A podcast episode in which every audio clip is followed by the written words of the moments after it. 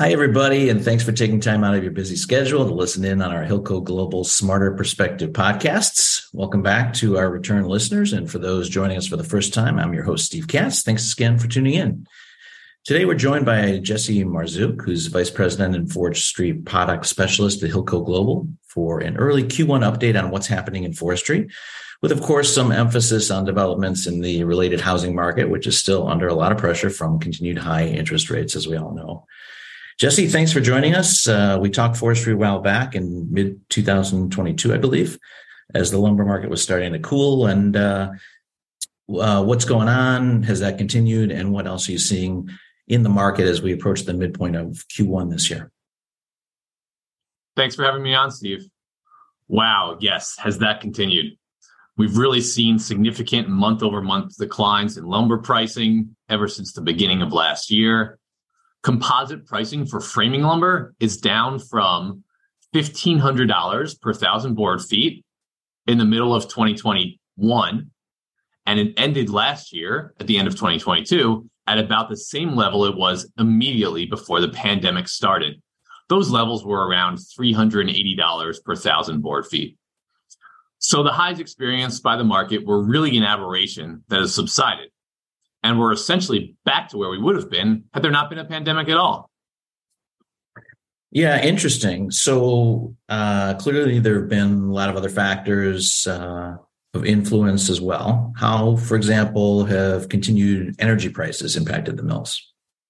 Good question, Steve. It's really a two-part answer. It's not only energy, but it's a story of labor. So obviously sawmills run on energy and moving lumber to and from those mills requires a significant investment in fuel, fuel for trucks, fuel for natural gas to run the mills. And with costs running high and demand decreasing, business still hasn't really laid off any workers. The reason for that, primarily, I believe, is that there's still that muscle memory for the times after the pandemic where mill operators had a hard time securing labor. So instead of laying off people, what mills have done is make certain operational adjustments, including taking downtime because demand has started to weaken. But what's interesting is that they're doing it at higher levels in terms of lumber pricing than they've done in the past. In the past, mills would have started taking downtime when prices were in the 200 to $250 range. But now we're seeing mills take downtime when pricing is much closer to that $400 level. So there's a cost story for mills, and it's one of both energy and labor, with neither of those expected to show significant deterioration in the near future. Yeah, and it's understandable. I mean, that muscle memory you talked about, uh, it's a it's a painful thing when you let those trained workers go, and and all of a sudden you find, uh, you know, you have a increased capacity need, and and you can't get them back, and then you really struggle. So, very understandable there. Uh, and what can you tell us about developments in the housing market since we last spoke, given the strong connection between housing activity and lumber pricing? Obviously, there's that strong connection. So true, Steve. Single family housing starts dropped to their lowest level in five months in December of 2022.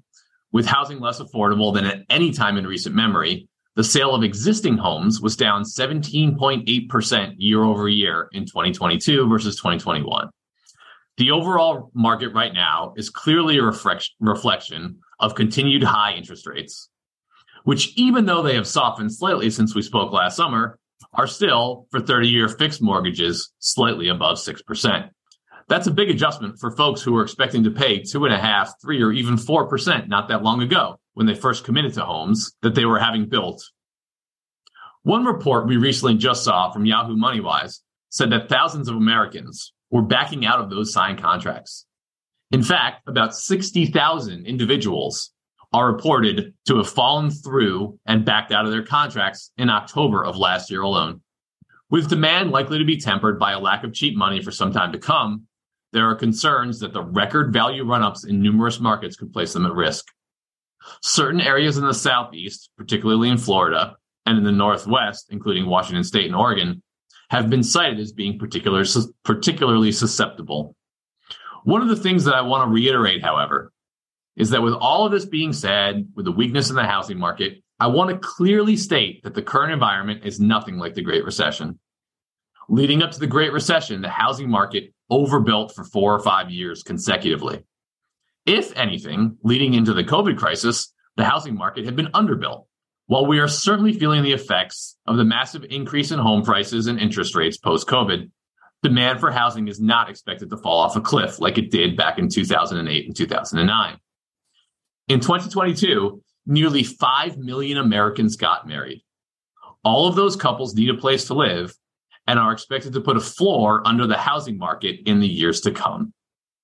Yeah, it's a tricky balance, right? You've got all these people, like you said, the newly married couples, people looking for homes, and then you've got this issue of I put my money down on that house a year ago, and you know I was going to pay a mortgage in the two thousand dollar range. Now all of a sudden it's thirty five hundred dollars.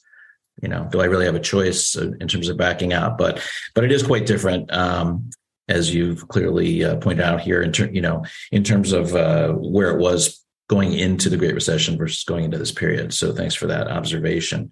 And and what are you guys, uh, you and your team, seeing in terms of the paperboard market right now? Absolutely, it's kind of similar to the housing market. Um, you saw a massive increase post COVID because everyone was staying at home and buying things online, consuming goods instead of services. You know, in certain respects, people are forecasting growth in the corrugated box market of roughly $1.85 billion between 2022 and 2026, growing at a compound annual growth rate of roughly 3.3% during that for- forecast period. As we mentioned, the increase is expected because of the dramatic shift away from goods spending that occurred post COVID. And now we're seeing that shift from goods to services. And what that's done is put significant downward pressure on packaging demand. And while this decline was initially stemmed by the fact that many retailers and businesses has businesses had committed to orders and continued building stock even as consumer demand decreased, the trend became evident. US actual corrugated box shipments in the second half of 2022 declined by 6.4% over 2021. For full year 2022, box shipments declined by 3.8% from the prior year showing that the decline accelerated in the second half of 2022. Similar to lumber mills, box manufacturers and paperboard manufacturers have taken downtime in the third and fourth quarters due to the decline in demand. That still hasn't stopped prices from declining, and we're off, off about 30 or $40 per ton in paperboard markets from where we were in the middle of 2022. And what about the market for printing paper? Obviously, you know, we're not seeing as many catalogs being printed. There during COVID, there was uh, a lag in terms of uh, some of the uh, clothing manufacturers and others uh, getting inventory, so they didn't put out catalogs. You've got just less printing overall with people not being in the office. What's what's happening there? Absolutely. So amazingly, this has been the weakest market, maybe in the entire economy for the last 20 plus years it doesn't seem to seem to be like we're seeing a lot of excess inventory at the distributor level. Inventory at mills are at all-time lows right now because printers and marketers purchased all the paper they were allocated in 2022, even if they didn't have defined use or determined for that stock. Now, some of those are starting to be turned down right now, and this could signal a supply-demand balance shift and either a softening in pricing or a determination to slow capacity which, as we referenced earlier, could be a tough, tough decision if it means a reduction of skilled labor that might be hard to recoup when needed. But as of now, pricing is holding up, and we really haven't seen that much of a deterioration in the market. Interesting. Yeah, I would have thought I would have thought there might be, but as you said, it uh, might be signaling that direction. Um, all right, we're uh, we're getting short on time. Any final thoughts? Thing we haven't touched on relative to the market right now that you still wanted to mention to the listeners? Yeah, absolutely. I think I'd really just like to reiterate and summarize by saying that elevated home prices and climbing interest rates have definitely made new home purchases unaffordable for many across the country. Housing starts are down and builder confidence is low, and the current pricing trend is likely to continue. As discussed, the impact is further amplified by reduced consumer goods purchase interest and activity. Right now, we're encouraging lenders to engage with their borrowers in the market to ensure a comprehensive understanding of the current business performance notable challenges, and forecasting accuracy. More frequent valuation monitoring may be a worthwhile consideration given all of the fluctuations in pricing. And we welcome the opportunity to discuss and assist in those efforts, as well as to answer any questions lenders and others who are listening may have pertaining to specific exposure within their portfolios. And I'm sure uh, some of the listeners will have questions like that. Thanks for joining us, Jesse, to give us this earlier update. I really appreciate it. And um, for those that do have questions, how can they best get in touch with you? Thanks, Steve. The best way to get a hold of me is really via email. It's J Marzouk, M A R Z O U K, at hilcoglobal.com. Okay, perfect. Thanks again, Jesse. And listeners, as always, we hope that the Smarter Perspective podcast provided you with at least one key takeaway that you can put to good use in your business or share with a colleague or client to help make them that much more successful moving forward. And one more thing, remember that you can check out our other recent podcasts and a full archive of those previously recorded at hilcoglobal.com forward slash smarter dash perspectives or on your favorite podcast platform. Lots of good stuff there. All right. Well, that wraps us up for today. So until next time for Hilco Global, I'm Steve Katz. Thank you.